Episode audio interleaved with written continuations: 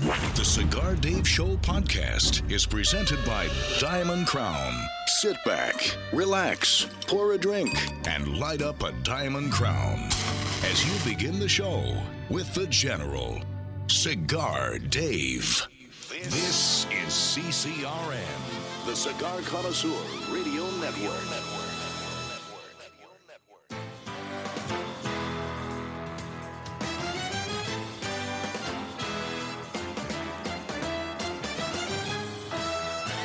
Broadcasting from Humidor 1A in the cigar city of Tampa, Florida.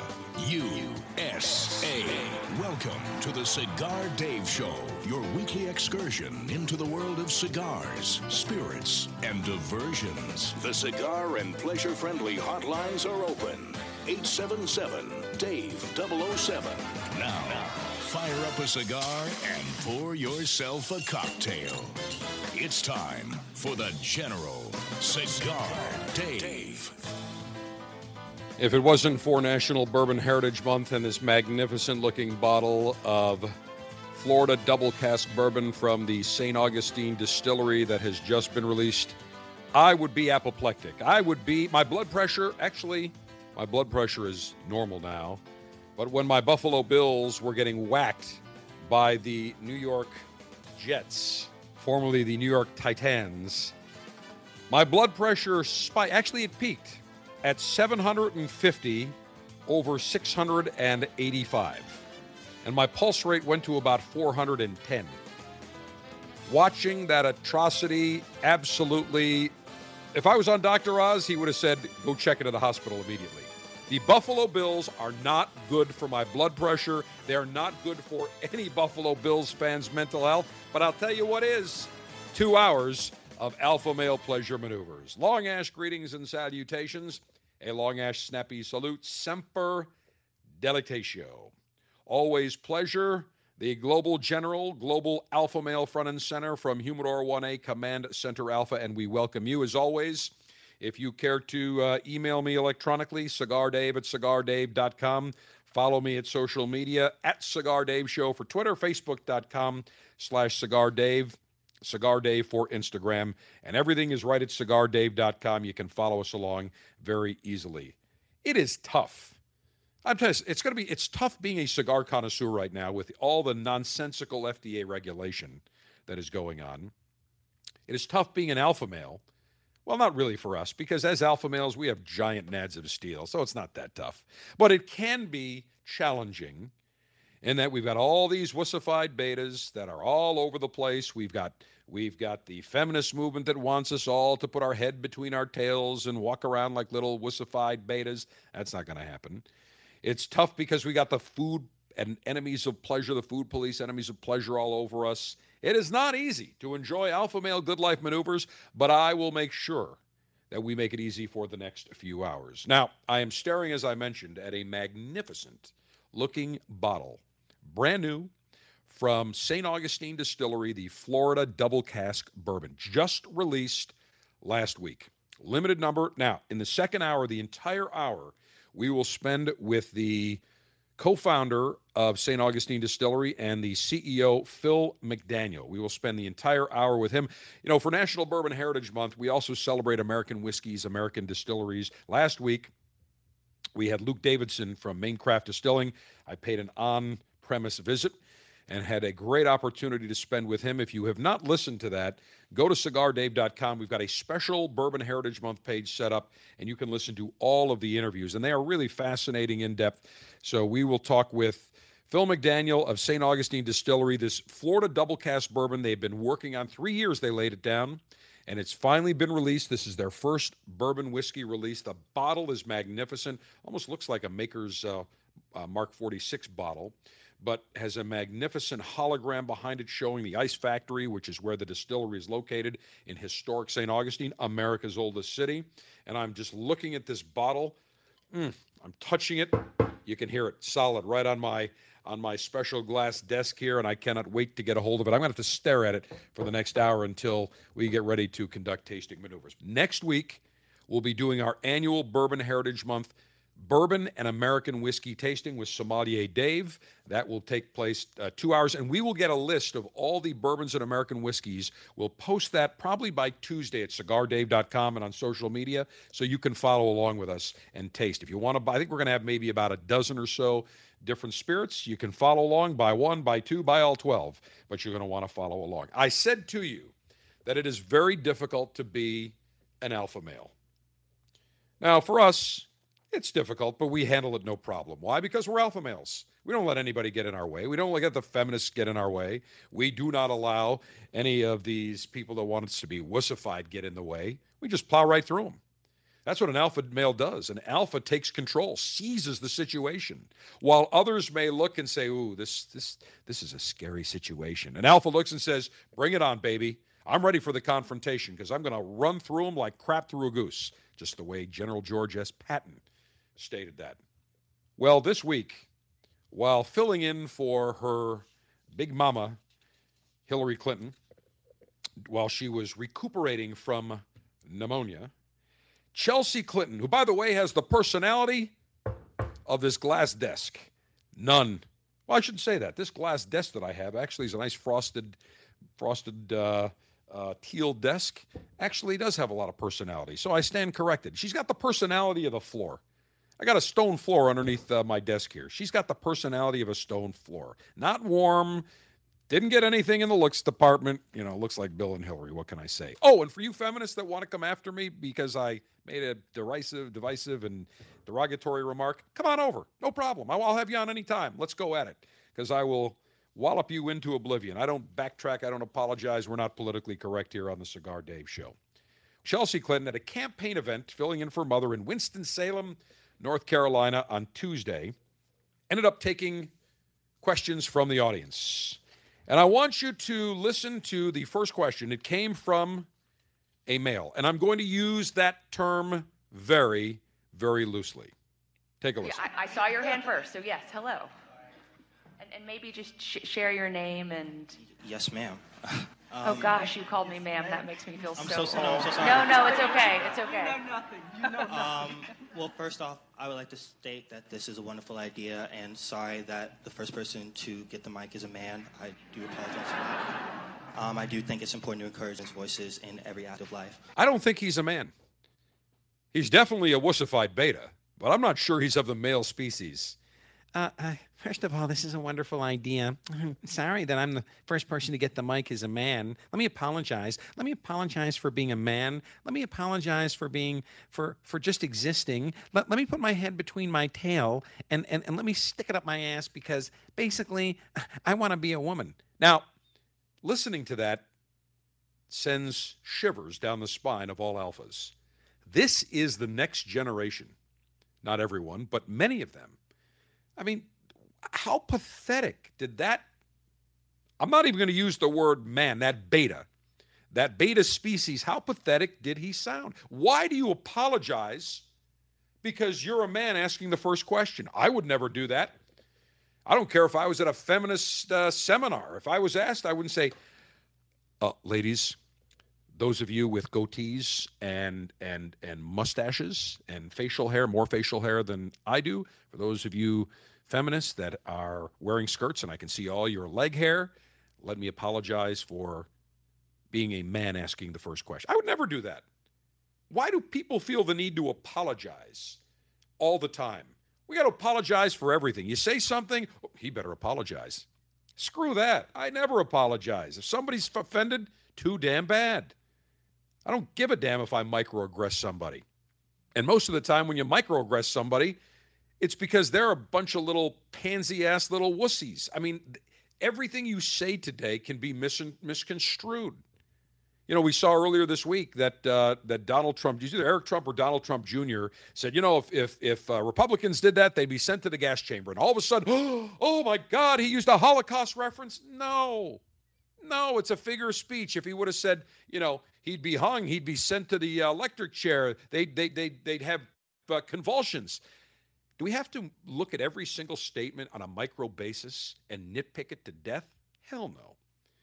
But this is what we are dealing with. This is a perfect example of a wussified beta. And I'm not going to use the term beta male but he apologizing. I think it's important to encourage women's voices. That's great. Women have plenty of voice right now. The problem is, those of us that are alpha males, we don't have the voices. Why? Because every single male, from the time they come out of the womb, are made to feel guilty about being of the male species. That is fact. It's been going on for 40, 50 years. I don't apologize for being a male. I don't apologize for having raging amounts of testosterone flowing through my bloodstream. I don't apologize for being op- opinionated. I don't apologize for not being afraid to be confrontational in situations which require the use of my superior alpha male skills. I don't apologize for any of that, and neither should you, and neither should any other male. But this is what we see now. Now, again, I don't want to call this person a male. Sergeant Steve, do me a favor. Let, let's let's hear that one more time. I want to, I want you to hear. You tell me if this sounds like an, a male or an alpha male. Let's hear it one Yeah, more time. I, I saw your hand first, so yes, hello. And, and maybe just sh- share your name and. Yes, ma'am. oh gosh, you called me ma'am. That makes me feel I'm so so sorry, I'm old. so sorry. No, no, it's okay. It's okay. Apologizing already. Oh, I'm so sorry. I'm so Well, sorry. First off, I would like to state that this is a wonderful idea, and sorry that the first person to get the mic is a man. I All right, stop it right there. I've heard enough. Does he sound like a like a, a, a, a not a beta? Man? He sounds like a beta. Period. But it doesn't sound like he's part of the male species to me. So I want to be politically correct. I have gone to the lesbian, gay, bisexual, transgender resource center. Who am I kidding? I don't want to be politically correct. No way. By the way, LGBT, people think it stands for lesbian, gay, bisexual, transgender. No, actually, I've got several different acronyms that I, I've made up, but words that I would use. LGBT in my book could be lovely, gargantuan, bodacious. It could be luscious, gigantic, big T-bone. Libations, grilling, boobs, tomahawk chops, that is. LGBT. I've got different connotations than lesbian, gay, bisexual, transgender. So I went to the resource center. Now, it says the pronouns. What if somebody gender neutral, gender inclusive pronouns? Because there are people who do not associate a gender with the individual being discussed. So, for example, that beta, I don't consider him to be a beta male. I mean, he is so way past being a beta male, it's it's lost. So he's kind of like gender neutral. So what do you call somebody that's a him or a her? It's zim, C, that's S I E, M, ver, ter, M. Now listen to this. So if he were referring to like himself, which is how you and I would say, like if somebody said, uh, you know, uh, let, let me refer to myself about this particular issue. No, no, no. When it comes to LGBT gender neutral, no. It's either Z self, herself, which is H I R, ear self, E I R S E L F, verself, terself, or M self. How about this is totally whacked and screwed self? This is absurd. But this kid does not represent the male species. In fact, I think he may be more happy being a female, being a woman. And if you know what, if he wants to change his gender, great. And he apologizes for saying the word ma'am, being polite to someone. Again, we live in a society where you say good morning to someone and they go, I'm offended. Oh, I'm sorry. Let me apologize for that. To you alphas out there, you say something, stand by it. Don't apologize. Somebody's offended, too bad. Don't apologize. Unless you make an egregious error, then apologize. If I screw up, I'm like, oh, you know, sorry, I screwed up. No problem. An alpha can handle that. But I don't apologize at the slightest thing. If somebody's offended because I say, you know, that dress looks great on you. I love those shoes. Or, how are we doing this morning to all of you lovely ladies? And they say, oh, I'm offended. And by the way, nobody's ever said that to me. They love it. They love when I compliment them on their shoes. Uh, or just this morning when I was walking into my office, one of our receptionists changed her hairstyle, changed the color. And I looked and I said, I like the new color, like the new do. And she goes, Oh, thanks, you noticed. I go, I sure did. I like it. He goes, Well, thank you.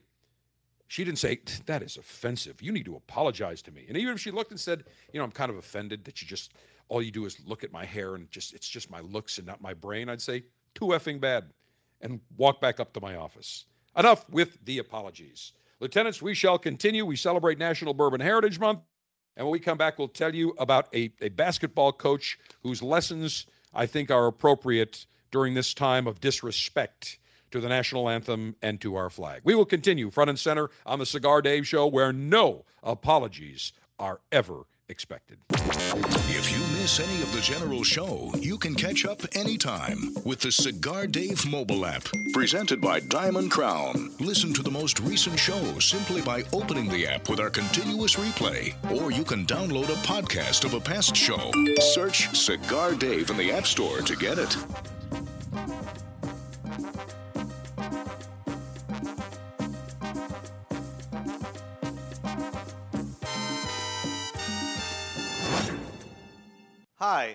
I know everybody's familiar with the 95 rated Decade, one of the finest cigars ever made and produced by Rocky Patel. Well, he outdid himself. I'm here to introduce a new Decade Cameroon. It's got a beautiful African Cameroon wrapper on it. And when you put this wrapper with the wonderful blend of the Decade cigar, it just takes it to another level. You get that little sweetness on the back of your palate. You get the cedar, the hickory notes with a little bit of spice. You know what I want to do? I want to just sit in my backyard or on my patio or a bar stool and enjoy the cigar. You can take it all the way down. I tell you, Rocky, you outdid yourself on this one. And if you haven't tried it, it's going to be at your local retail store. Go get yourself one. You won't be disappointed because this cigar, man, does it smoke great. As a cigar connoisseur, one of the pleasures that we derive is walking into our retailer's humidor and seeing the latest and greatest in the world of cigars. Nine years ago, I had the idea that I wanted to share great cigars with the cigar lieutenants. So, the Officers Club was born. Every month, you will receive three fantastic premium cigars direct to your door, shipped in a very dapper Officers Club customized Ziploc cigar pouch. $22.95 per month gets you the latest and greatest in the world of cigars. No long term contracts. You can cancel whenever you want. You enjoy great cigars right to your door. Names like Perdomo, Diamond Crown, Brickhouse, San Lotano, Rocky Patel, Torano, CAO, Avo, Camacho, Graycliff, and many more. Join the Officers Club today. Go to cigardave.com, click on Officers Club, and for $22.95, you'll get the latest and greatest in the world of cigars.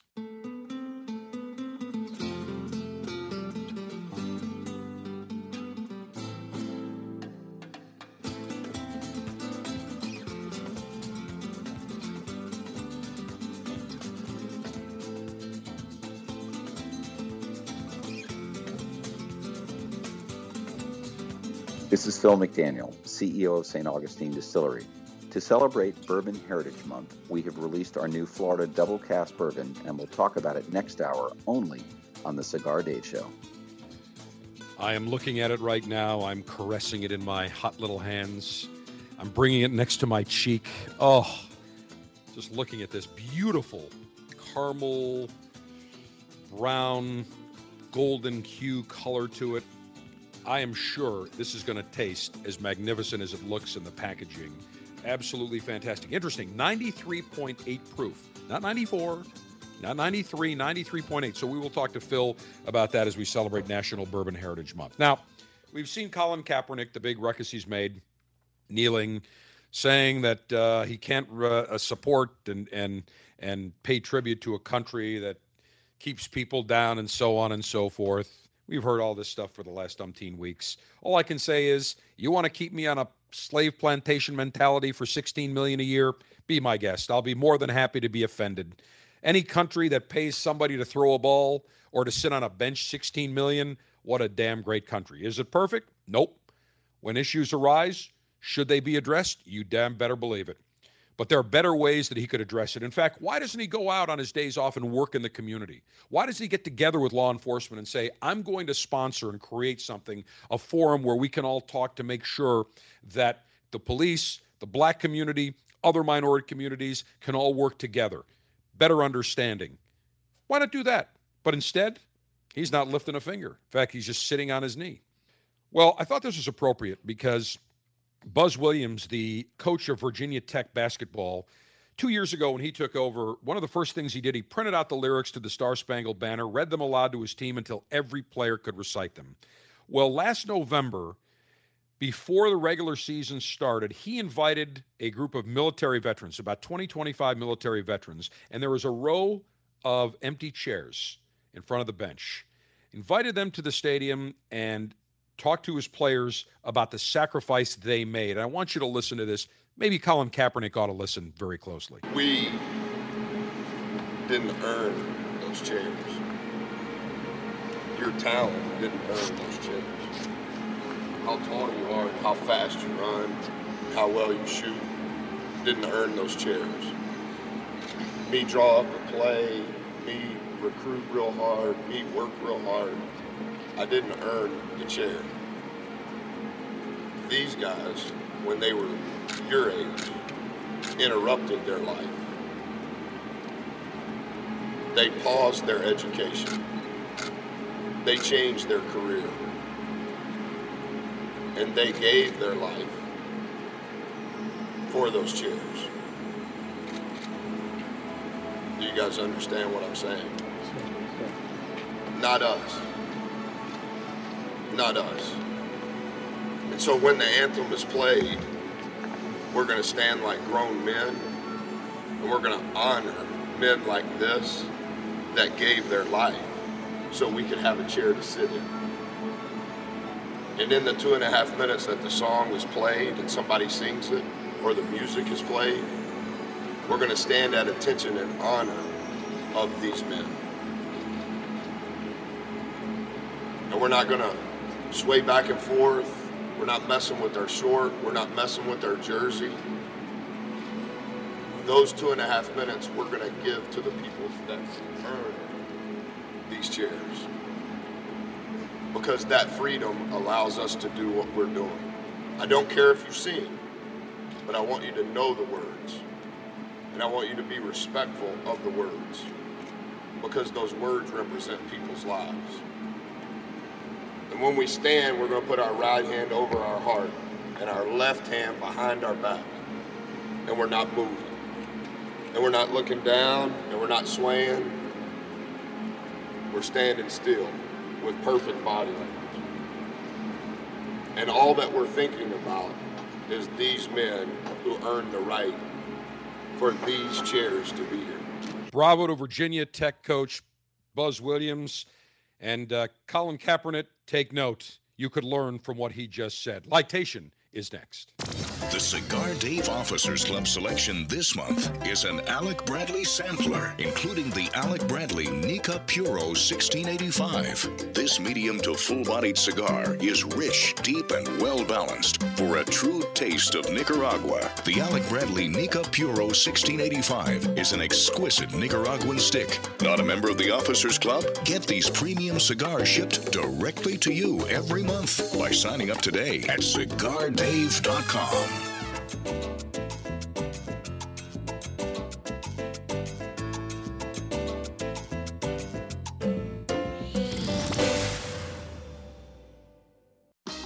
Hi, this is Rocky Patel. I'm here with my brother Nish and my cousin Nimish, and we're talking cigars.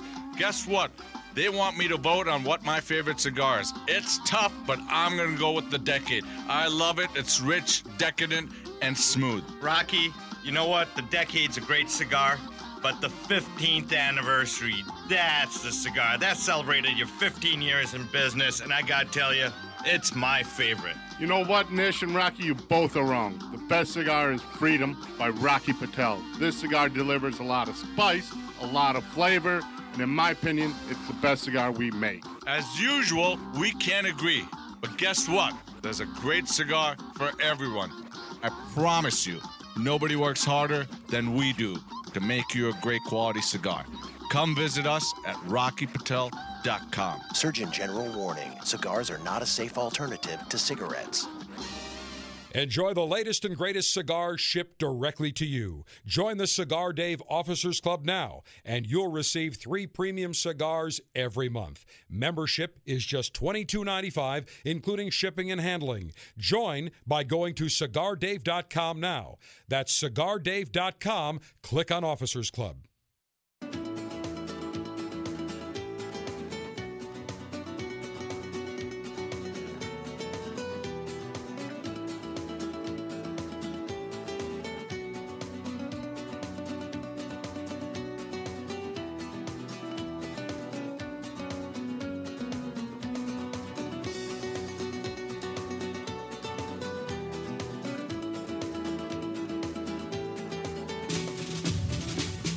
An unlimited and secure supply of pleasure sticks available for the general to enjoy. It's time for National Cigar Lightation Maneuvers.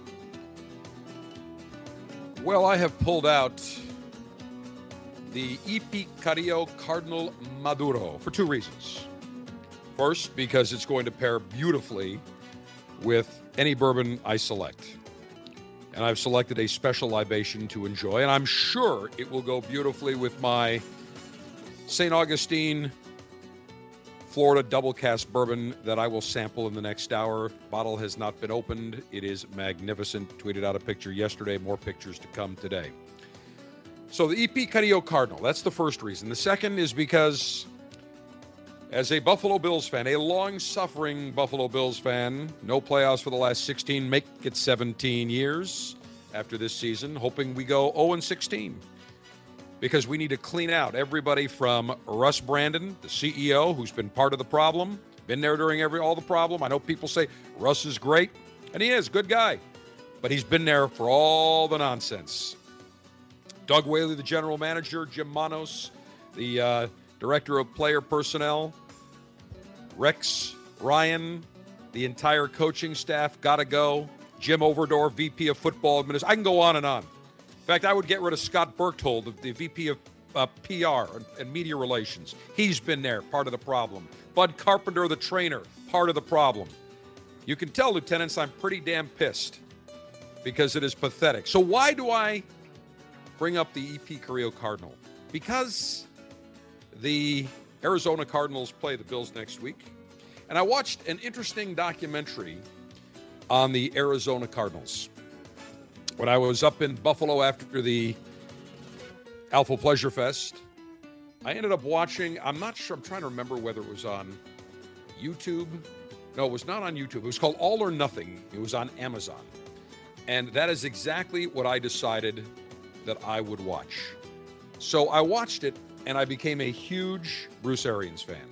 A big Bruce Arians fan, like what he's doing with the team.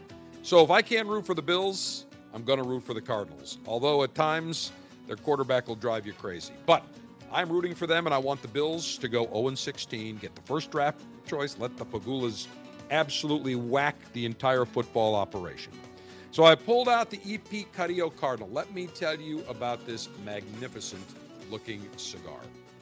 Just a beautiful looking stick, nice Connecticut broadleaf wrapper, lots of tooth to the wrapper, very hardy looking wrapper, there's no question about it. Nicaraguan binder, Nicaraguan filler. Just a beautiful, just a, a great looking cigar in hand. Nice matchup against the bourbon that I've selected for this hour. A lot of flavor to this particular cigar, and EP Carrillo named this cigar for his son, who went EP Carrillo III, who went to Stanford University, the Stanford Cardinal. Nice red band.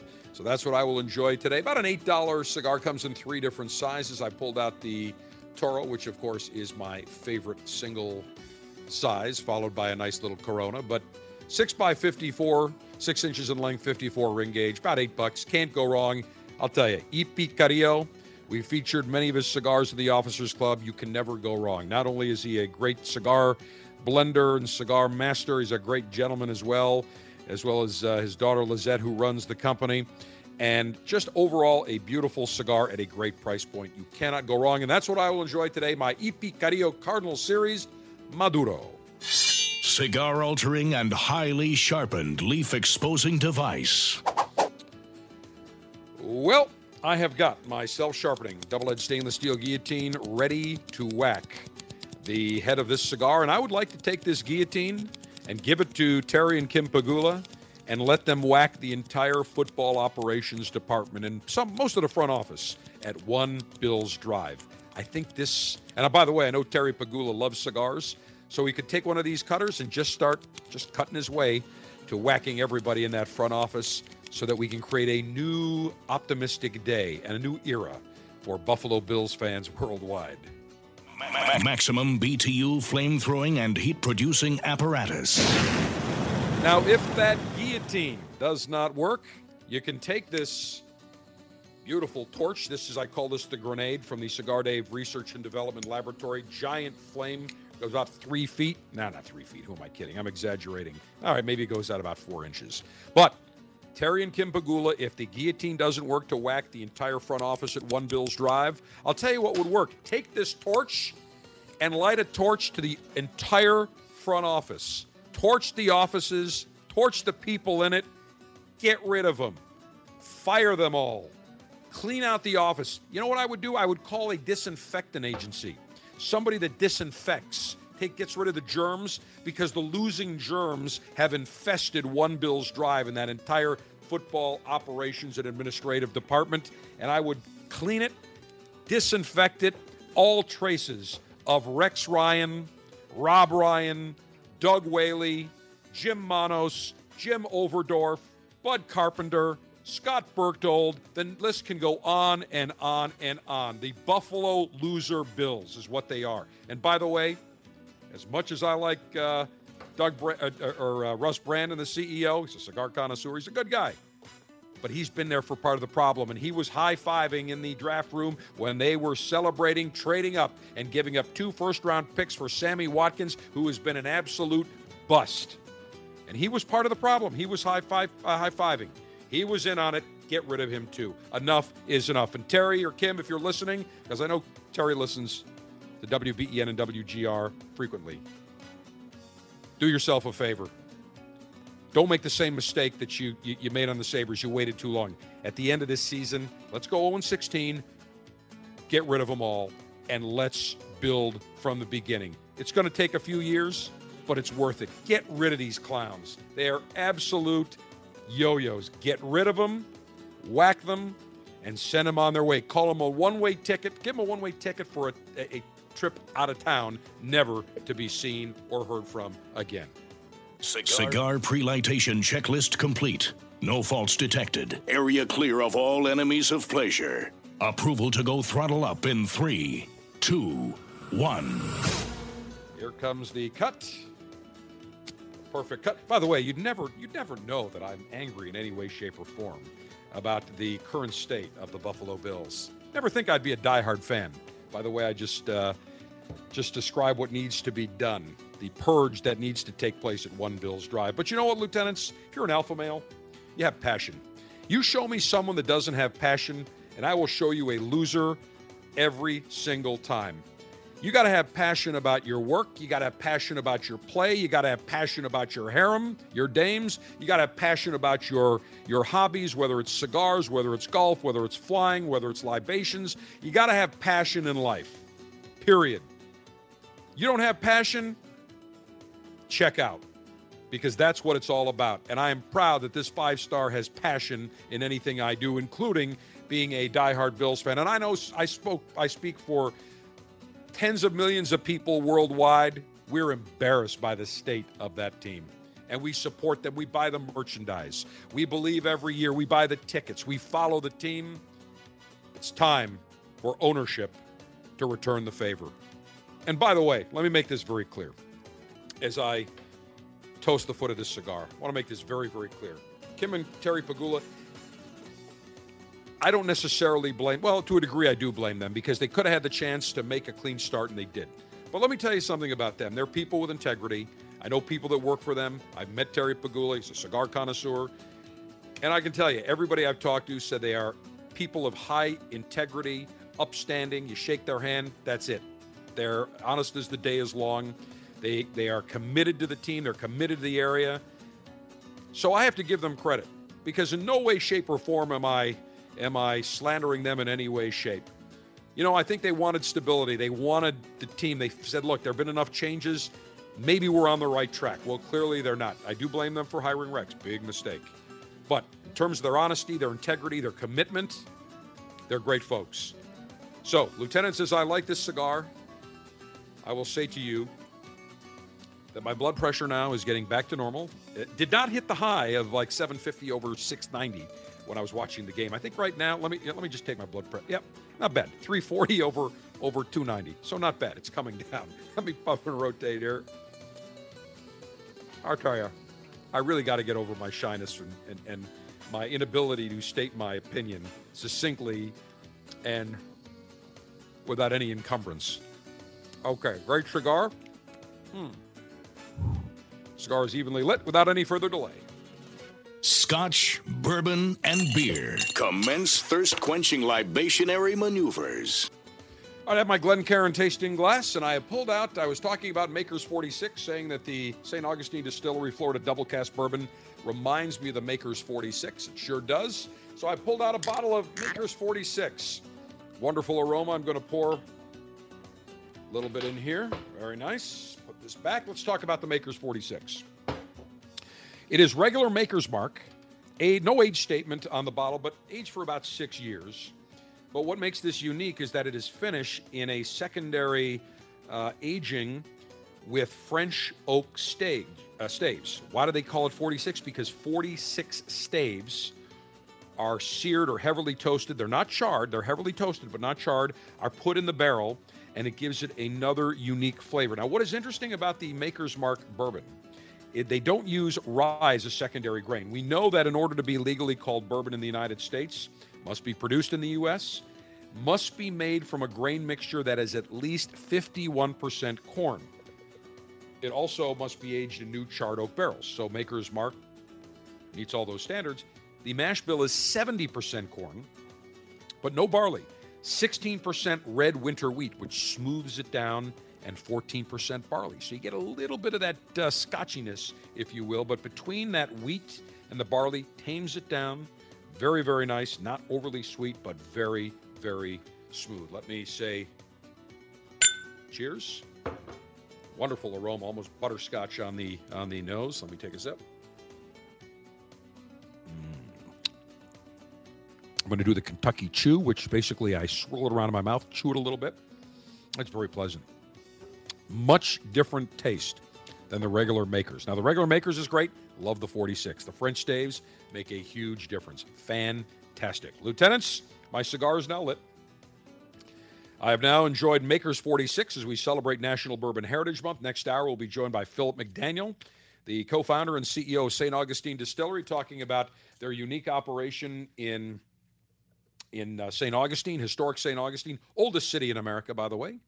And we'll talk about their new Florida double cask bourbon just released. When we come back, I will tell you about the enemies of pleasure and what they're trying to do to what the FDA has done in terms of being able to ship cigars to our men and women in the armed forces for just a little bit of a taste of home in the uh, war theater of operations. Outrage, what is going on? We'll tell you about that as we continue. You, you need to add some alpha to your Facebook newsfeed. By following The General, you'll get the latest intel in the world of cigars, info on the show each week, and see what The General is smoking. Click like at facebook.com slash Cigar Dave.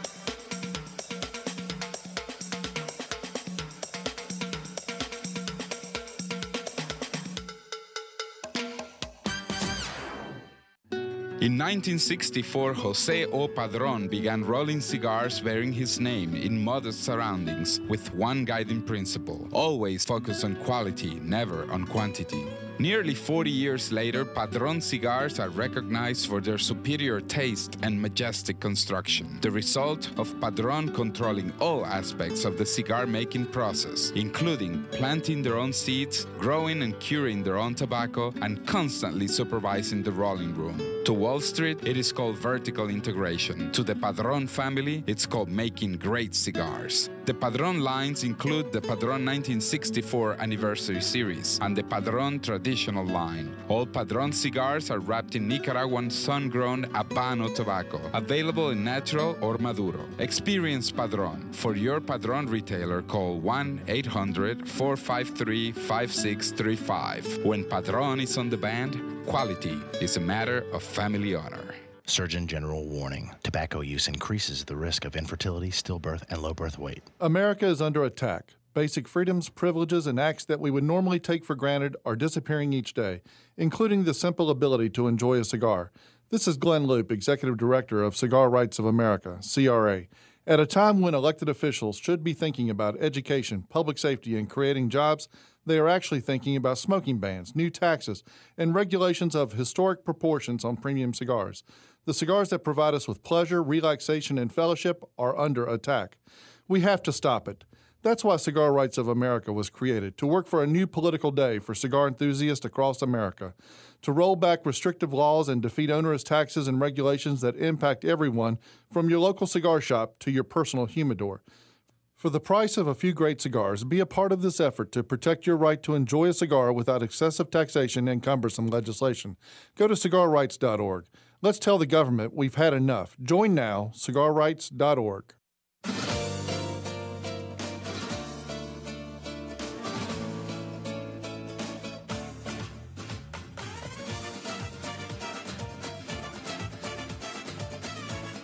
This is Phil McDaniel, CEO of St. Augustine Distillery, inviting you to join us next hour as we talk about our brand new Florida Double Cask Bourbon on the Cigar Dave Show.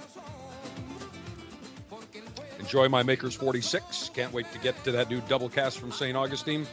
Now, part of the FDA anti cigar legislation, which took effect number of months ago, and actually uh, early August, really when it took effect, August 8th, is that premium cigar makers who want to donate cigars cannot give away any free cigars. And this has come to attention over the last week or so here in Tampa and even nationwide because several of the Tampa cigar manufacturers and retailers, J.C. Newman Cigar being the manufacturer, Thompson Cigar being the online retailer, every single month donate thousands of cigars to our troops overseas. Well, they will not be allowed. They weren't as of August 8th, can't do it anymore. And U.S. Representative Kathy Fidel Castor, Taxocrat Tampa, who now has rediscovered the cigar industry after trying to screw it for so many years, uh, has said that this is the FDA legislation goes way too far and sent a letter to the chief operating officer of uh, Thompson Cigar, Alex Franzblau, saying that she was filing a bill to specifically address allowing charitable con- contributions of premium cigars to U.S. military members and nonprofit organizations that support them. So she introduced House Bill number 662, exempting premium cigars from those donation regulations and it already has uh, 160, I think, uh, co sponsors. Whether it gets anywhere in this session, who knows? The damage has already been done. Well, the Tampa Bay Times and many electronic media reported on this. And of course, uh, the American Cancer Society, one of their enemies of pleasure, took uh, really went off and said that cigars can be just as deadly as other tobacco products and donations, and however well meaning, could encourage non smokers to pick up the habit. And that's according to Katie McMahon, a policy expert for the American Cancer Society's Cancer Action Network. Uh, policy expert, I say she's an enemy of pleasure, pain in the ass. And she says, quote, we believe we should be protecting the health and well being of our military just as they're protecting our country. We? Excuse me, Katie. We are not putting our asses on the line in Afghanistan and Iraq or any other hotspots in the world. We are not putting our life or limb on the line. The members of our armed forces are doing that. So who the hell do you think we are? I'm not part of you, honey. I can tell you that. Or your Cancer Action Network. You want to talk about about research? Fine. But let's not make this about cigars and our troops. They serve, they do more in one millisecond than you will do in your life to support this country. So don't give me this we believe in. Who the hell are you? You're not on the front line. And by gosh, if our military members, the two things they request most, coffee and cigars. And if we can give them that, and the cigar manufacturers and, and the cigar online retailers and others and individuals, that's the least we can do. Well, Daniel Ruth, who is a well known columnist in the Tampa Bay area, where we originate from, longtime friend, used to do a show before me on 970 WFLA for many years. And we disagree politically on many things, but I, I certainly enjoy reading Dan's column, and he's a great guy. So here's what he said in his column. I'm going to read some excerpts. Let troops smoke cigars. For the sake of argument, let's assume you're a soldier fighting in Iraq or Afghanistan, and after a hard day of having really bad people trying to kill you, you make it back to the base in one piece. It would be nice to be able to chill out for a few hours before your next patrol when more bad people will try to kill you again. Perhaps you'd like to enjoy the simple pleasure of a stogie that has been sent to you courtesy of Tampa's J.C. Newman Cigar Company or maybe the Thompson Cigar Company. In a war zone, modest comforts are hard to find, and after a long day putting one's life on the line, a brief respite to puff on a panatella hardly seems an excessive perk of the job fending off Al Qaeda, ISIS, and Hezbollah. Alas, on this one minor point, it would seem our fighting men and women have another rear guard foe to tangle with worry wart bureaucrats. And he talks about the Tobacco Control Act forbidding the charitable distribution of tobacco products, including cigars. And he says it's doubtful a 10 year old would appreciate the charms of a well crafted Montecristo number 34 Robusto. And he talks about Castor, uh, uh, Representative Castor, introducing a House bill on that.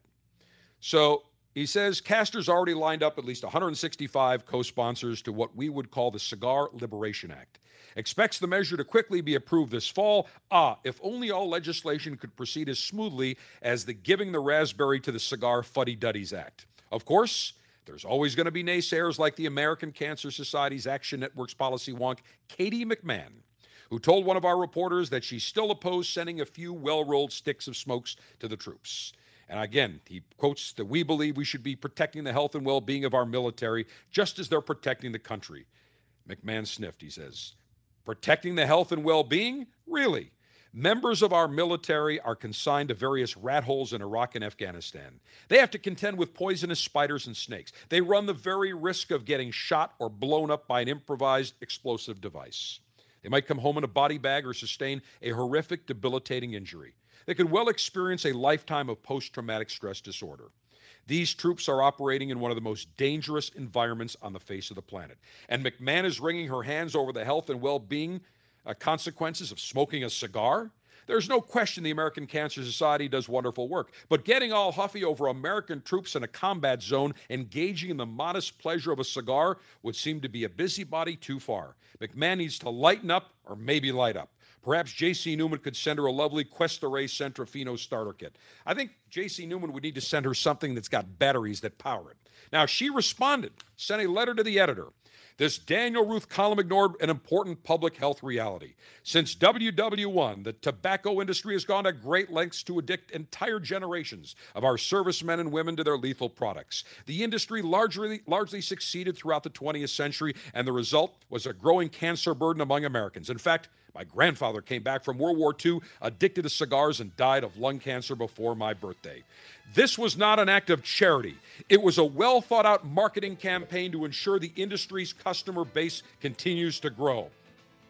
Are you kidding? Then she quotes some nonsensical cancer rates, which are made up and not true. She says, that Daniel Ruth attempts to validate the obvious marketing efforts of Thompson Cigar under the guise of charity. The company is only continuing a long standing practice of using our troops as pawns to avoid common sense regulation of their products, which have been proven deadly for decades.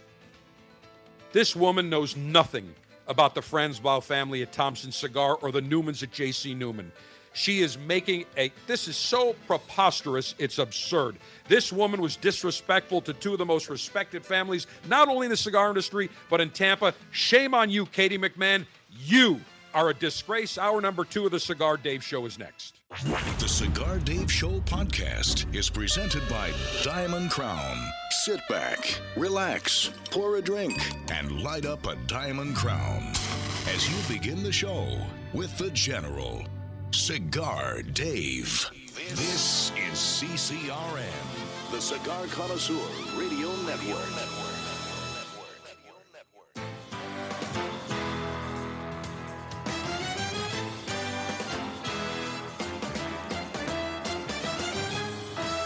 Broadcasting from Humidor 1A in the cigar city of Tampa, Florida. USA. Welcome to the Cigar Dave Show, your weekly excursion into the world of cigars, spirits, and diversions. The cigar and pleasure friendly hotlines are open.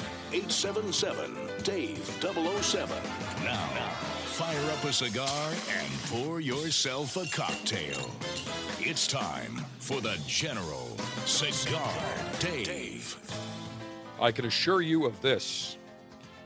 The enemies of pleasure will not interfere this hour with our celebration and enjoyment of Bourbon Heritage Month. we will be discussing one of the great new craft distilleries. Actually, opened about three years ago, but making big inroads and great accolades. I'm talking about the St. Augustine Distillery, and they have just released their Florida Double Cask Bourbon, which we will discuss today. So, no enemies of pleasure. We'll enjoy our cigars, we'll enjoy our spirits. And to those members of the cigar industry that want to keep donating cigars to the troops, they are honorable people, and we will defend them until high noon. That I can guarantee you. So now, let's pick up our conversation with Phil McDaniel, the co founder and CEO of St. Augustine Distillery in America's oldest city. A number of months ago, I had the privilege and absolute delight to fly up to St. Augustine for a day of tourism related maneuvers. And one of the stops that I absolutely had to make was the St. Augustine Distillery, not far from the historic section of St. Augustine. And it's my pleasure to welcome Philip McDaniel, the CEO and one of the founders of St. Augustine Distillery, as we celebrate National Bourbon Heritage Month. Philip, we have, uh, a, I've got in front of me a magnificent bottle of the brand new St. Augustine, Florida double cask bourbon that I cannot wait to get my hands on. But before we get into that, some great history behind St. Augustine Distillery and where the distillery is located. Sure, uh, you know the the history of the of the building and the history of the project is uh, you know it's kind of tied together. Um, St. Augustine is, as you probably know, and many of your listeners do, is a uh, a claim to be the nation's oldest city. It was founded uh, 450 years ago last year um, uh, by by the Spanish, and uh, it has it has uh, survived many amazing chapters in its in its uh, American history. And and for us, our journey began about five years ago when we were wanting to bring the art of craft distilling to Florida. Um, you know, in a real way, there were a handful of people in the state at that time doing it. And um, a good friend of mine, uh, Charles Cox, who owns San Sebastian Winery and Lake Ridge Wineries, um, you know, and I have been kicking the idea around for a while. And he said if you could find a beautiful building where it would be large enough to host tours, you know, and have it be in the historic district, uh, and ideally on the you know the routes where the trains roll. Um, he said you, you might have a, a good foundation, and so um, we looked and we uh, we kept coming back to the ice plan. It was just a spectacular building it was built in 1917. Uh, and in fact, at that time, it was an attachment. It was in addition to the first commercial power plant uh, that we know of in Florida that was built in 1905. And uh, so they were burning coal on the south side of our building, what's now our parking lot. Uh, there was this giant. Uh, if you saw the took the tour and saw the uh, the actual building, there were there was a huge um, coal-fired direct current power plant to, to the south of us and uh, they actually would then you know pump and, and feed electricity into the ice plant and they actually made the first commercial block ice uh, in florida in 1917 in our building. And um, we feel incredibly privileged to be um, the group who were able to get the building save it from being torn down because that was a real threat from development. And we've converted into um, you know a, a very cool and and uh, what we think is we're so proud to be our home but it's now making uh, some of the first commercial bourbon. We think it's the first bourbon to go into barrel anyway uh, in the state of Florida, and uh, we're we're super super stoked to, about what we're bringing to the state. You know, it's interesting that you mentioned the ice uh, the ice factory because people forget that in 1917 they didn't have freezers with automatic ice makers. They actually had to go buy these giant blocks of ice, and that's Absolutely. why they called it an ice box. So, you know, we take it for granted today, and people say, "Oh, an ice factory, what to make like ice that you can you can use at parties?" That right. wasn't the case. That was actually ice blocks to keep food cold, and so we take it for granted today. But it is it is wonderful that that building, which had so much history, has mm-hmm. been able to be not only saved but to be uh, to be a, a thriving tourist destination right now. The distillery you know, has now become the number one ranked attraction on TripAdvisor in, in a short two years in St. Augustine. I think we're one of, if we're not the, we're one of the most visited craft distilleries in America. We'll host this year about 150,000 visitors. Um, by comparison, Buffalo Trace last year had about 140. Phil McDaniel, the CEO and founder of St. Augustine Distillery, our guest uh, as we celebrate National Bourbon Heritage Month. And Phil, I, I have to mention that you, you said that that you wanted to make sure that the building could be a stop with all the trolleys, the tourist mm-hmm. trolleys. But I will tell you that besides Castillo de San Marcos, which is the 17th century, very well known fort that lies right on the uh, Atlantic Ocean, there's no question that St. Augustine Distillery has got to be right up there. And even if the tourist trolleys weren't going to St. Augustine Distillery or the Ice Factory, I guarantee you they are now because there's a ton of tourists uh, heading your way. And I should also mention that as I was walking from the historic uh, uh, area of St. Augustine over to the distillery, I passed by an old cigar factory called the Sola Carcaba Cigar Factory with some mm-hmm. great history there as well, dating back to the 1830s. So it's mm-hmm. just St. Augustine is just loaded with history. And when you take the tour, you can really see. I mean, everything is done professionally from the museum area to how everything is laid out in the distillery. And just looking around, my first impression was this is a huge facility for a craft distillery. This isn't, you know, a 2,000 square foot uh, storefront somewhere or warehouse space. This is a major, major undertaking. And so clearly, you did something that many people would probably shy away from because it was so capital intensive, but the results clearly spectacular. When you first, when the distillery was finished, what was the first spirit that you distilled at St. Augustine Distillery? It was bourbon. Um, and so the very first spirit to come off the still uh, was on December 15th in 2013. That was uh, shortly after we had our systems up and running. We were very lucky to have uh, Dave Pickerell, who is the master distiller at Maker's Mark, and as you probably know, very involved in Whistle Pig and a number of other great brands.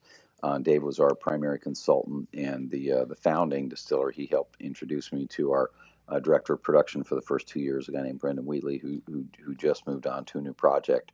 We intended to be a bourbon house, and you know the challenge to um, you know to being a bourbon company is that uh, you know you have to make it today, and then you have to wait you know anywhere from two, three, four years until a product's ready. And we, we didn't want to release anything that we wouldn't be proud of or something that we wouldn't want to drink ourselves and um, and so we had to make a decision as to you know how we were going to do it. And it's a decision that all craft distillers you know face today. You know, many many people you know are, are making a moonshine or they're making a white dog.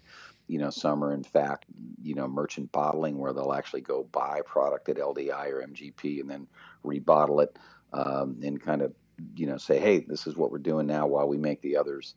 And then you know the other thing is uh, is to make a, a clear spirit, and so we uh, we decided to just start laying down as much whiskey as we could every week. And then at the same time, between the cracks, we decided to make um, vodka, which we did for the first six months. And then we uh, spent several months researching and developing a gin, uh, which was just voted, I think we were just voted the best uh, craft gin distillery in America today by um, USA Today.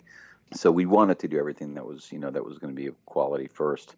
Uh, Phil McDaniel, the CEO and founder, co-founder of St. Augustine Distillery, our guest celebrating National Bourbon Heritage Month. Well, it's interesting that you mentioned talking about bootstrapping. Uh, I was up in Maine uh, a couple of weeks ago, and I had the opportunity to visit with Maine Craft Distilling, mm-hmm. and they actually built their own still because they said, mm-hmm. look, for us to go out and buy one of these things, you know, we were limited on funds. And so they call it Frankenstill, but it's incredible. and actually, if you go to our website, you can see the pictures, but, right. Uh, you know, they're making great spirits and there's no right way, there's no wrong way. But the one thing I think you hit on is that, and every craft distiller I've talked to said the same thing. You got to have a passion for it. You got to be willing to work and that you're reinvesting your profits back into the company because as you mentioned you started distilling bourbon. That's going to sit that's going to take uh, one year two year three years four years depending on how long you want to age that until you start seeing the revenue. So in the interim you start making some other spirits. And one of the common denominators of all your spirits at st augustine distillery is that you prefer to use regionally or locally sourced uh, raw materials such as corn from Florida or wheat from Florida. And I know uh, Adam, Adam Putnam, the uh, agricultural committee, uh, commissioner, very well. And yep. I'm sure Adam is thrilled that all the great agricultural products grown here in the state of Florida are being used uh, to such great great good use. You're exactly right. I, I first met Adam about uh, four years ago when we were under construction. He was actually speaking at Flagler College, and I pulled him aside and said, you know, Commissioner, uh, we're getting ready to do this distillery. We're going to be using local corn, local wheat, and other ag, would you come and, and check it out? And um, and he came over and saw the vision. And he said, man, this is exactly the kind of business that we need because we want to value add, you know, to our agriculture. And if we can help farmers grow additional crops, pay them a slight premium for that agriculture, because we can convert, you know, a corn or a wheat into you know a fifty dollar bottle of bourbon that's well worth it. Uh, that everybody can make money on. That's good for everyone. And, and uh, Adam has um, has been to the facility uh, multiple times. He was here, I think last year. He rolled through during the, I think the Georgia Florida game, and uh, and he's been he's been a big fan. So I, I I can if I can find it, I'll send you this fabulous picture of Adam in the facility when it was still under construction. There was five of us. We sat together. It's a great picture. And Adam is uh, it's amazing when you hear how much uh, of the importance of agriculture to Florida. People don't realize, and certainly you're capitalizing on that because in many, actually most all of your your distilled spirits, whether it is the cane vodka or the gin or now the bourbon, you're using. Uh, crops that are grown here in the state of Florida. Now, before the bourbon, or after I should say the bourbon, you did vodka Mm-hmm. for uh, you said about six months, and then what came next? Was it the gin or was it the rum? It was gin, and the reason it was gin was because we wanted nobody at that time, and I still not sure if anybody's making a gin in Florida on a craft basis, but we we saw an opportunity. We kind of saw the trend. Our, our focus has been on craft cocktails, you know, well-made drinks. Um, there's this whole movement that's been happening in the country in the last five to ten years about people going back to the way cocktails used to be made, you know, with really good spirits, fresh juices, fresh ingredients, and now there's, you know, great craft cocktail bars in every city. And we, we thought that one way to get the word out about our company and about the products we were making is if we could, you know, partner with um, many of these, you know, sort of, uh, you know, upscale bartenders and mixologists. And so uh, we talked to them and they said, hey, man, if you could make a really great gin that was kind of evocative of Florida, uh, that we could showcase, that would be great. So we did a lot of research on gin, and we saw that at that time there were really two kinds of gins being made. There was a classic London, you know, dry gin, and then in California, in Oregon, and in Washington, on the West Coast, they were making a West Coast style gin. But there really wasn't anything sort of between there uh, and and the UK. And so we said, well, what if we made a Florida style gin? And because you know Florida really was the new world, we'll call it New World Gin and uh, and that's what we we coined it, and we focused specifically on uh, four different Florida um, uh, citrus, and we you know used obviously juniper, but we have I think between 12 and 14 different botanicals, you know, in our gin. Um, our director of production, Brendan. And uh, uh, Zach Lynch, who's the head bartender at the ice plant next door, spent a good three months in the lab uh, reviewing distillates every day. I mean, they would taste three or four different distillates, and it would blow their palates out, and they'd have to wait till the next day and try it again. But they kept going back in the lab, and um, once they had what they thought they wanted, then Zach started shaking them in cocktails to see how it performed, and uh, it turned out, of course, they actually had to add more juniper than they originally intended, and uh, they kept shaping it. But by the time um, you know it got done, it was a really, really uh, beautiful gin and makes some of the classic, you know, gin uh, gin cocktails. So we're really proud of it. Much more coming your way as we continue our conversation with St. Augustine Distillery CEO and co-founder Phil McDaniel. Next on the Cigar Dave Show. The Cigar Dave Officers Club selection this month is an Alec Bradley sampler, including the Alec Bradley Sanctum. The Costa Rican binder has great body, while the Colombian tobaccos add to the aroma. Alec Bradley Sanctum uses fillers from Honduras and Nicaragua, creating a four country blend that is as complex as it is unique. Not a member of the Officers Club? Get these premium cigars shipped directly to you every month by signing up today at cigardave.com.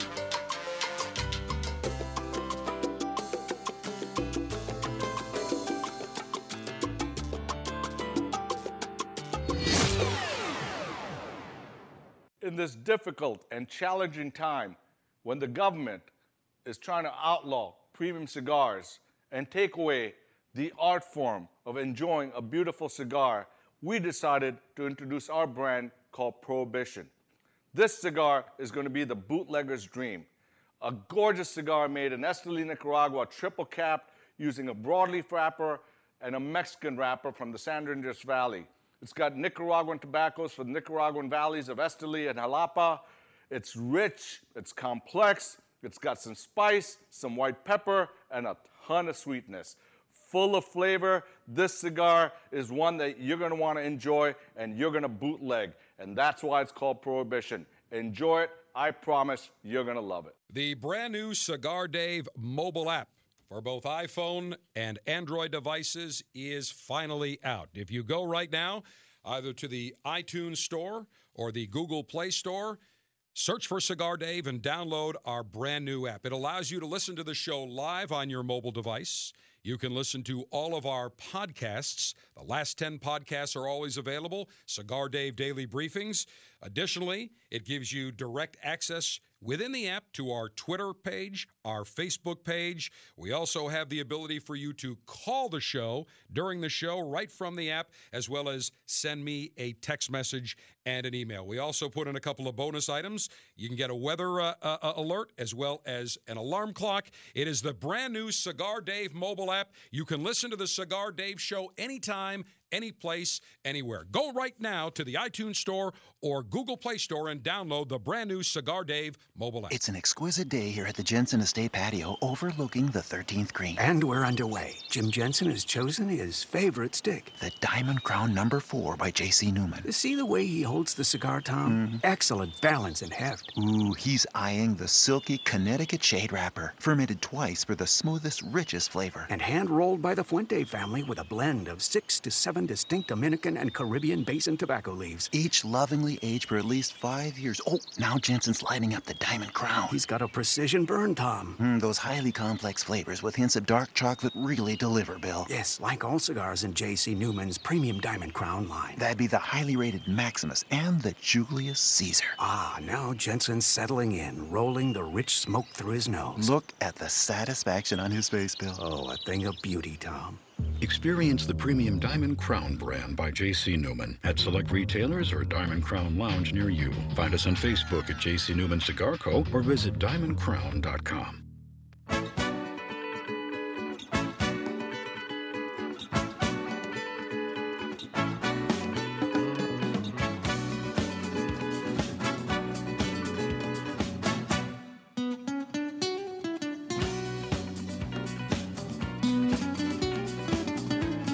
We're celebrating National Bourbon Heritage Month on the Cigar Dave Show.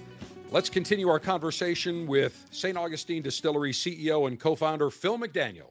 During my visit up uh, to St. Augustine and the St. Augustine Distillery, I went into the store afterward. The first thing I wanted to do, of course, was buy the bourbon. Mm-hmm. And they said, You're going to have to wait until September to November for that. And I said, okay. And they said, but we have vodka. I'm like, not a vodka drinker. They said, we've got gin. I said, I'll take a bottle of gin. And they said, we also have our pot distilled rum, which I also bought.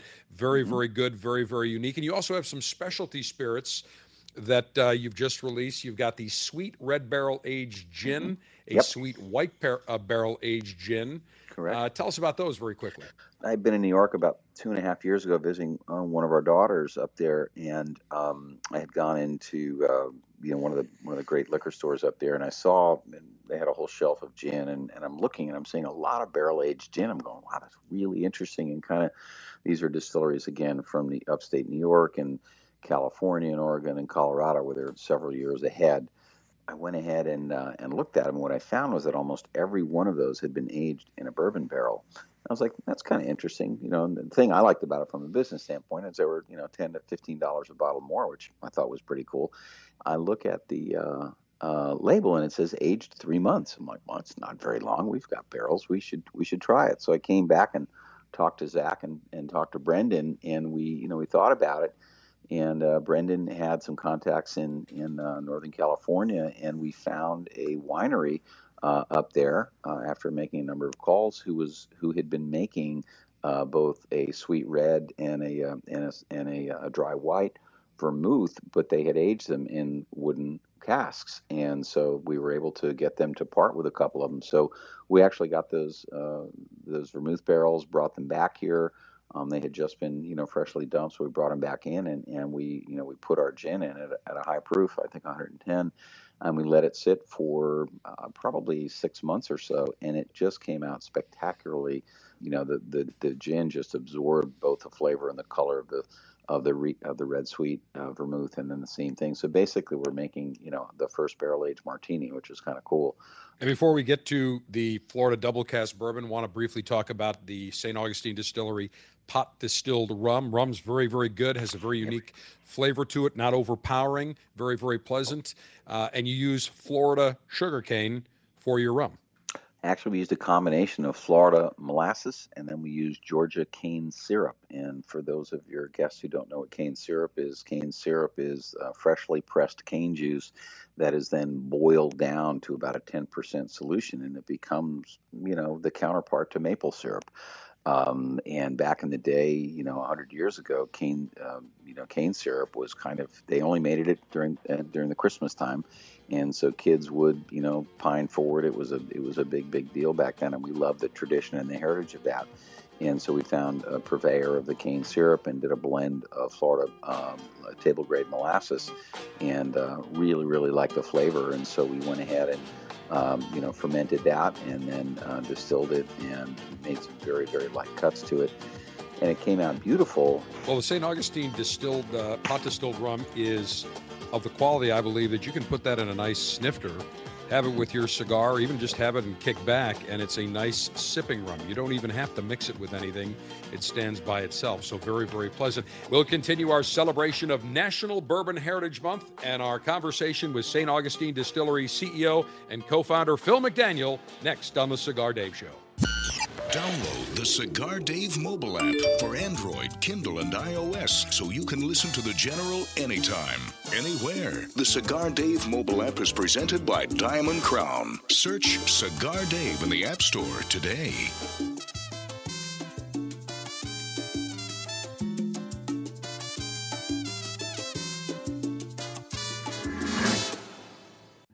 In 1964, Jose O. Padron began rolling cigars bearing his name in modest surroundings with one guiding principle always focus on quality, never on quantity.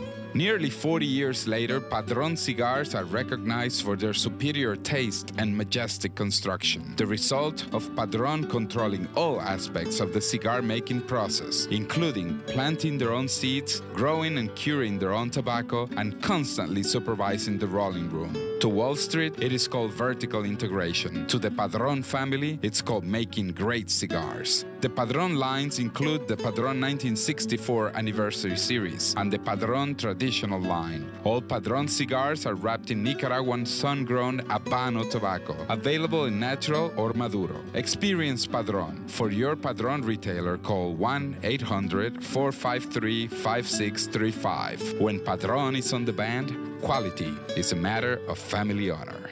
Surgeon General warning tobacco use increases the risk of infertility, stillbirth, and low birth weight. Enjoy the latest and greatest cigars shipped directly to you. Join the Cigar Dave Officers Club now, and you'll receive three premium cigars every month. Membership is just $22.95, including shipping and handling. Join by going to cigardave.com now.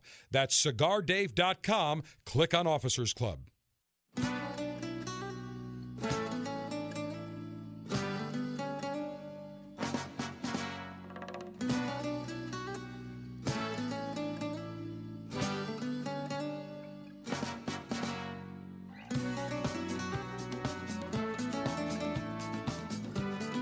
Our guest is Phil McDaniel, the CEO and co founder of St. Augustine Distillery.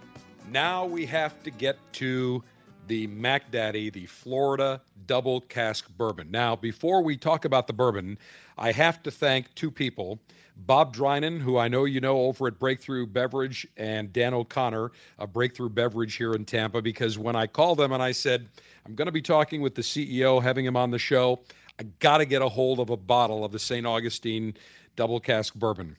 They said, General, give us a few minutes. They called me back. They said, We've got a bottle for you. We're awesome. going to put it to the front desk, but you got to get here because chances are if somebody sees this, they're going to yank it because it's that popular. So I have a bottle in front of me. Now, before awesome. we go into talking about the specifics of the proof and, and the mash bill and everything, just mm-hmm. looking at the bottle, Phil, it is magnificent because, first of all, the double cask bourbon has a beautiful caramel brown color, and there is a halogen type of, or, or a, a cool effect that when you look at it has St. Augustine Distillery printed on the top, then it has Florida double cask towards the bottom, but in the center it's clear. But in the back of the bottle there is a magnificent looking, almost hologram of the distillery of the old ice factory. And when you look at it through the bottle, it gives you a 3D uh, hologram effect. Very, very unique bottle. Very, very cool. Very impressive. Cool. Thanks. Um, you know, I, I, had three great pieces of advice from Dave Pickerell when I started this adventure about five years ago. And he said, Philip, if you're going to have any chance for success, you need three things. I said, Dave, talk to me. What are they? And he said, number one is you have to have good juice. He said, number two, you have to have a good bottle. And number three, you have to have, you know, a great story. And uh, we've tried at every level to remember that in everything that we do and, and be authentic and real. And you know, the reason for our putting the building on the bottle was really to pay homage to our home. And so I thought, how cool would it be, particularly on our, you know, on our, um, you know, uh, flagship, whatever you know you want to call the the bourbon, kind of the Mac Daddy. I love that. Uh, you know, if we if we could put our building on there, because at some point, you know, most of the people who are currently buying our products are people who have visited the distillery like you. And, and again, thank you for coming you know, but there are going to be those people away from the building who, you know, will have heard of the, who would have heard of the company, seen and tasted the product, and then have an opportunity, perhaps through the bottle, to say, "Hey, that's a cool place. What's that?" And then ultimately, maybe that would be, you know, a, an invitation or a call for people to come and experience the distillery firsthand. You are responsible in St. Augustine Distillery for changing the Florida laws for craft distilleries because at one point you could not sell your own product out of your factory. You actually had to sell to the distributor and then I think set up a separate store. But you made the trek to the, the pilgrimage to Tallahassee, yeah. not that far from St. Augustine. And the one thing I will say about the Florida legislators, because I've dealt with them and and mm-hmm. uh, and very active on on the board of the Florida Association of Broadcasters, is that mm-hmm. in Tallahassee we get things done in the state legislature, and it's very different than I think on the federal level because you actually uh, are dealing with people that are your neighbors, people that are from the same state. They share many of the same the same uh, regional uh, values and the same type of of uh, they, they understand the state and how things work. Many people are not just lawyers; they're business people, they're farmers, they're distillers, they're yep. they're uh, physicians, and you have the opportunity to almost socialize with them when you get to Tallahassee, meet with them one on one in a very uh, casual setting, and you're able to get that change. So now anybody visiting your distillery or any craft distillery in the state of Florida can purchase two bottles per person per brand per year, correct? That's exactly right. It's I'm, I'm, glad you raised that. That was something that we were not as familiar of uh, with going into it as as we should have. Um, and um, when we started the business, you know, the winery was right around the corner from us, and they they could sell you know cases of wine, and they have a, a live you know wine bar on Thursday and Friday and Saturday nights. We're like, great, we'll do the same thing.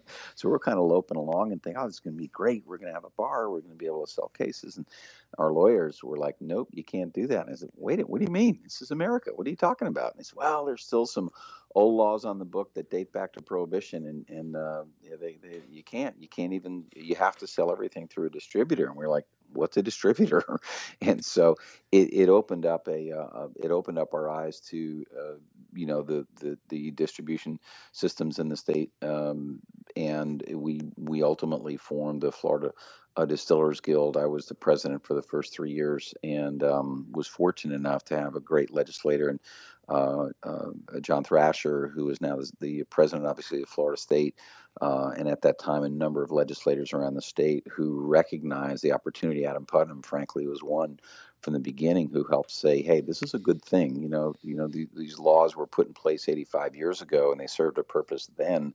Um, you know, but is it still necessarily appropriate today? So we've we've had a lot of conversation, you know, with legislators both in the Senate and the House uh, the governor's been to uh, to our building now twice, and um, most of the leadership has been, and they, they understand that if Florida is going to compete nationally, uh, we need to allow our businesses to have the same uh, rights and liberties and profitability, frankly, uh, as those in Colorado and New York. Phil McDaniel, the CEO founder of St. Augustine Distillery, is our guest. We are celebrating National Bourbon Heritage Month, so let's talk about the Florida Double Cask Bourbon from St. Augustine Distillery.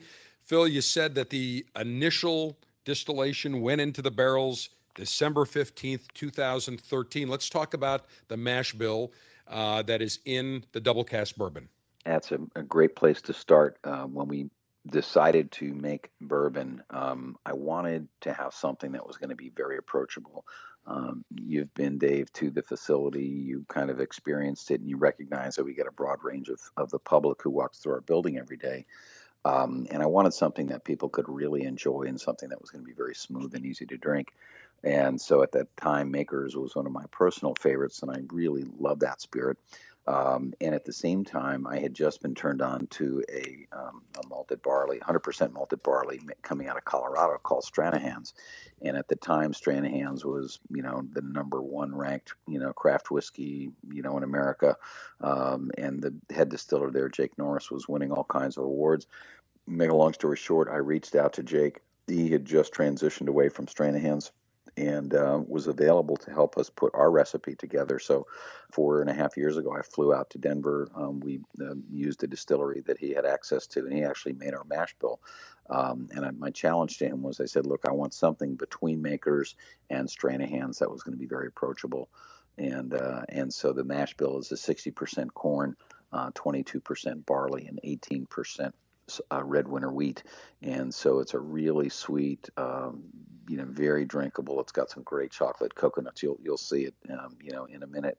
And you know, looking at the Maker's 46 bottle, and I love Maker's 46 myself, I can see some similarities, some some distant uh, relative uh, mm-hmm. in terms of the bottle. Very just some of the the rounded at the top, and uh, just some of the look. And I'll tell you what, Maker's 46, like you say, is an excellent spirit. There's no question about it, and it's approachable, and I think that's very important. Now, one thing I did notice, uh, mm-hmm. because I'm looking at the neck collar that the mm-hmm. Double cask bourbon uh, has upon it. Right. And it shows the proof of 93.8. I don't think I've ever mm-hmm. seen a a proof with the decimal before. Well, let me tell you how we got there. It was a very interesting journey. This whole thing's been incredible. Our director of production, Brendan, about uh, three months ago, uh, had taken another position. This is probably about 90, 60 days before we were going to really start blending and pulling the product out of barrels. And we were like, oh, what do we do now? And so I called um, Dave Pickerell uh, up and I said, Pick, I, I, need a favor. And he said, I'll be happy to come down and, and help, you know, teach you and, and, and your staff to, you know, what, how to, how to barrel select, you know, when to pull it out, when it's ready and how to do all that. And so in the course of it, obviously we had to pick what the proof was going to be. And I said, Dave, what's your thinking? And he said, well, very simply, um, for every, he said, alcohol's purpose is really to deliver flavor at the at the end of the day. In in David's position, and he said, therefore, for every spirit, there's a perfect proof. And he said, the way uh, I said, well, what would you do? How would you guide us there? And he said, well, I'd like to, you know, get a panel of four or five people, and it was myself and Dave and our two head distillers and Michael, who's our, our other co-founder, and, and, we sat down for about four hours. And he said, "I'd like to, you know," he said, "What do you think the proof range should be?" And I said, "Well, I certainly don't want it any less than 90, and I don't want it any higher than 102." He asked uh, Lucas Smith, who's our, our, current director of production, a wonderful young man uh, who's leading our production now, and we proofed uh, the spirit. Uh, we put it into barrel at I think one, I think the twenty the, the twenty five gallon barrels went at, at one twenty five, and then the uh, the larger barrels went at one ten, and some of those were combined. So I, I think the combined proof was about one eighteen when it was coming out of the barrel. So he said, let's proof it down from 90 to get another glass with 92, 93, 94. So we had 12 different stations, if you will, with a different proof. And Dave said, uh, I'm going to give each of you the choice. You can pick two, but they have to be next to one another. We did that, and we, we all kind of like that 94 to 95 range for this spirit. And then he said, All right, now we're going to do it again. Only now we'll go from 93 to 96. And we did it again, and he created a range of about a dozen. And we kept zooming in, if you can imagine. And we all just kept liking that range between that 90 uh, 35 and 94. And what was amazing was that when we finally got down to the last vote, we all agreed on that 93.8. There was something about the flavor, the nose, the mouth feel that just felt right at 93, and it was unanimous. And uh, it was really a spectacular process. It took us almost almost a day. let's talk about the double cask aspect of the sure. bourbon because initially you used 25 gallon barrels, then you went up to the 53 gallon barrels, which are the larger normal barrel, but the barrels that most people would see at uh, if they went to you know most distillers.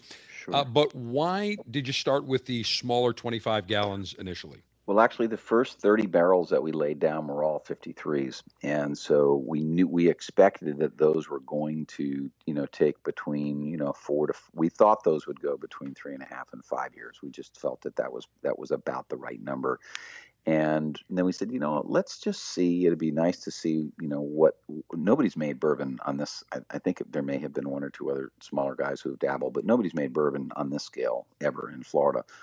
And so we said, well, let's try some uh, half casks. And Dave said, I wouldn't do anything smaller than 25, particularly when you get down to a 15 and a 10 size gallon barrel. You often run the risk of, you know, over oaking and, uh, you know, too much wood, and and it's just it's it's it's not very efficient.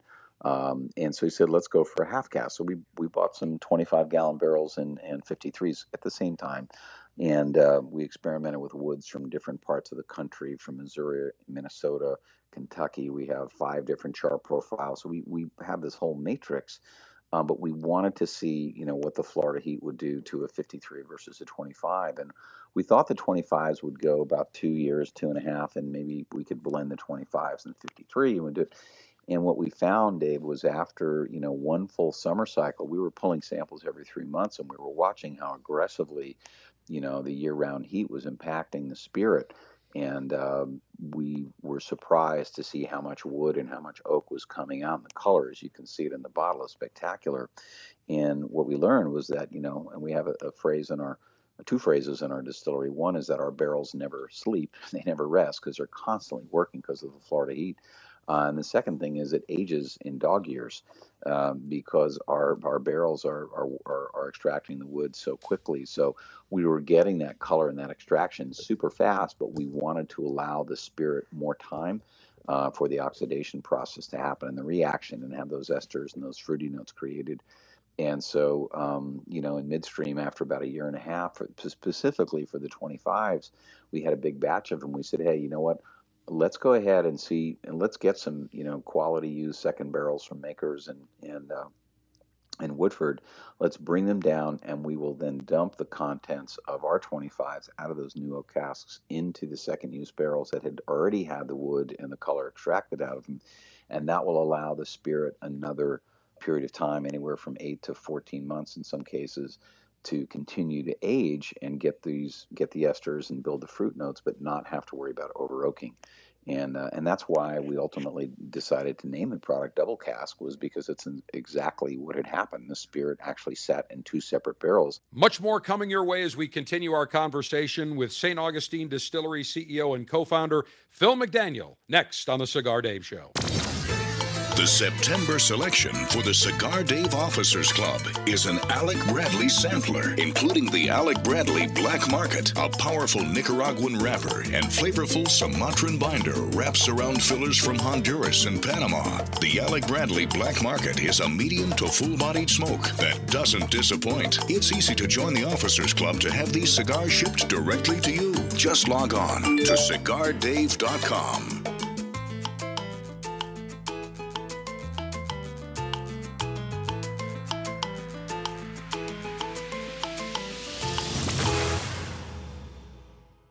As a cigar connoisseur, one of the pleasures that we derive is walking into our retailer's humidor and seeing the latest and greatest in the world of cigars. Nine years ago, I had the idea that I wanted to share great cigars with the cigar lieutenants. So, the Officers Club was born. Every month, you will receive three fantastic premium cigars direct to your door, shipped in a very dapper Officers Club customized Ziploc cigar pouch. $22.95 per month gets you the latest and greatest in the world of cigars. No long term contracts. You can cancel whenever you want. You enjoy great cigars right to your door. Names like Perdomo, Diamond Crown, Brickhouse, San Lotano, Rocky Patel, Torano, CAO, Avo, Camacho, Graycliff, and many more. Join the Officers Club today. Go to cigardave.com, click on Officers Club, and for $22.95, you'll get the latest and greatest in the world of cigars.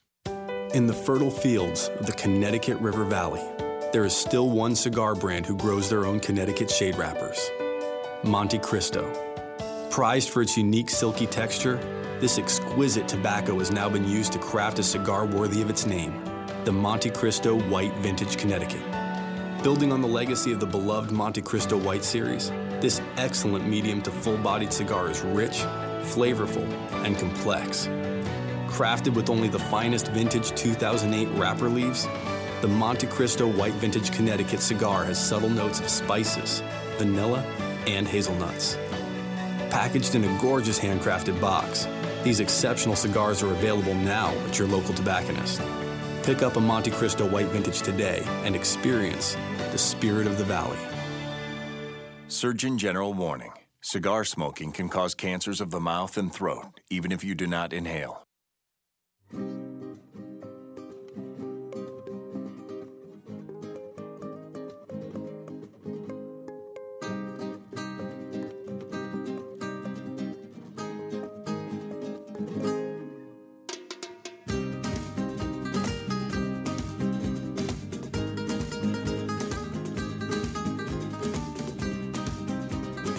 We're celebrating National Bourbon Heritage Month on the Cigar Dave Show.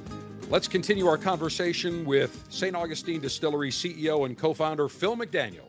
All right, well, I've got the St. Augustine Distillery Florida Double Cask Bourbon in my hand, and we've been talking about it. I've been looking at it. I'm salivating now, so I'm going to open up this beautiful bottle, and we have pictures that we have posted. Let me get rid of the protective plastic film on the very top of the cap. I'm going to open this up. Wow, the aroma is incredible. Not overpowering, but very, very pleasant notes of almost like a almost like a little mapley type of aroma. Let me Mhm. pour this in the glass here. And what I'm looking at, this definitely is has a beautiful brownish caramel colored uh, brown hue to it. Very, very nice. Nice viscosity to it. Just swirling it in the glass here. Wow, incredible aroma on the uh, on the nose. Mm. All right, without any further delay, Philip, I'm going to say cheers. Cheers, I got one with you. Me- all right, let me take a sip here. I cannot wait.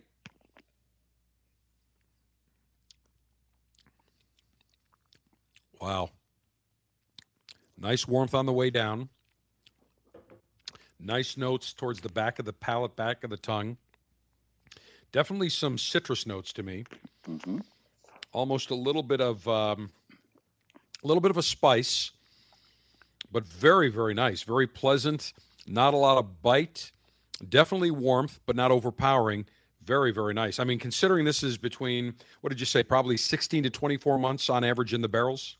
In well, there's 16 months in the new barrel, and then in the second barrel, it's there anywhere from you know 10 to 14 months. So on average, the spirit's been in wood for at least two to two and a half years. Yeah, this is magnificent. It, worth the wait, no question about it. How many bottles of the St. Augustine Distillery Florida Double Cask is being released on the first run here? Well, the first release we had 4,500 bottles uh, out, and that was uh, in our gift shop, and those um, sold out in. Uh, that was our allotment for September, and uh, those sold out in about three days. And then um, the balance now we've we've just shipped to Breakthru. Um, I think 300 cases, so there's another 1,800 bottles that's out in the community. We've got a little bit left in our October allotment. We actually advanced that to September to satisfy uh, the initial demand. So we'll be uh, we'll be out of stock at the distillery probably in about 10 days, and then we'll uh, we'll go ahead at that point in the end of in the end of October, early November, we'll be able to release um, you know some additional spirits. So. Um, it's not a lot. I mean, we and I tell people we probably make as much in a year as you know Maker's will make in a four-hour shift. So about 6,500 bottles on this first release. Correct. I personally like it. You know, I, I, the two two fingers basically in one ice cube, uh, and just let that ice melt. And if you get a chance, you know, take just a small amount of ice and you know put it in your uh, put it in your Glencairn glass for 20 seconds, and then uh, and then try it. It completely opens it up, and it's a very very easy sipping, uh, you know, bourbon. Well, I'm going to try that because I do have my Glencairn ga- glass. That's always what I test uh, various whiskeys in. And I'm going Mhm. to take one of my ice balls and just stick it right in there. About you go. 20 seconds, put a splash on top of it. And I'm sure that'll uh, impart a very unique uh, flavor and a nice balance, nice mixture. But just straight up, just neat. Very, very nice. Not overpowering in any way, shape, or form. And Phil, just lastly, so the the double cask bourbon will be available on a regular basis. Yeah, uh, starting first of the probably after the first of the year. Yeah, start. I would say during the first uh, first two or three weeks of January, will be will be you know much more broadly distributed. Uh, we are carried by uh, Breakthru, as you so kindly mentioned earlier. Uh, those guys have done a fabulous job. We're in um, almost all of the ABCs, Totals, uh, Publix, uh, Winn-Dixie's, and, and many of the independent you know package stores. Well, and we've got a nationwide and international audience. So for those of you, those are retailers that are in the state of Florida. So you'll have to come down to the Sunshine State, and it's not a bad time to come down here between November, usually in about March or April. And when you do, the St. Augustine Distillery, not far from Jacksonville at all. It's a very, very uh, quick drive, not far from Orlando as well. It is definitely worth the time. St. Augustine is a very quaint, very historic city, and you will find these uh, St. Augustine Distillery to be well worth your time, not only from a from a uh, i- informational point of view, but certainly from a pleasurable and tasting point of view. So, Phil McDaniel, the CEO, co-founder of St. Augustine Distillery, it has been a delight to have you on. Next time I'm up in St. Augustine, I will call you, and we will have a uh, a sip of the or a glass of the double cask bourbon together right at the distillery. Well, we can do that, and I'll also turn you on to some of our port finish that we've got in barrel now. We partnered with the uh, San Sebastian Winery right around the corner from us, and they make a spectacular port wine. And so, in November or December, we're going to have a very limited release of that uh, port uh, port bourbon, uh, port finish bourbon, and it's going to be even better. So, uh, please come back, and it would, it'd be my honor to pour you a glass. I will most certainly take Phil up on his offer. Can't get enough of this Florida double cask bourbon from St. Augustine Distillery. And I should also tell you that because the interview was so in depth earlier this morning, we had to edit it for time. But fear not, the entire interview is posted at cigardave.com as well as our mobile app. Be sure to take a listen. Let me say cheers to you all. Cigar Dave, the general saying, may your humidor always be full. Mayor Cutter always be sharp. Mayor Ashby extra, extra long. Semper Delectatio. Always pleasure. Next week, our National Bourbon Heritage Month tasting panel with Sommelier Dave. We'll post all the selections at cigardave.com earlier in the week. Long live the Alpha and make America great again.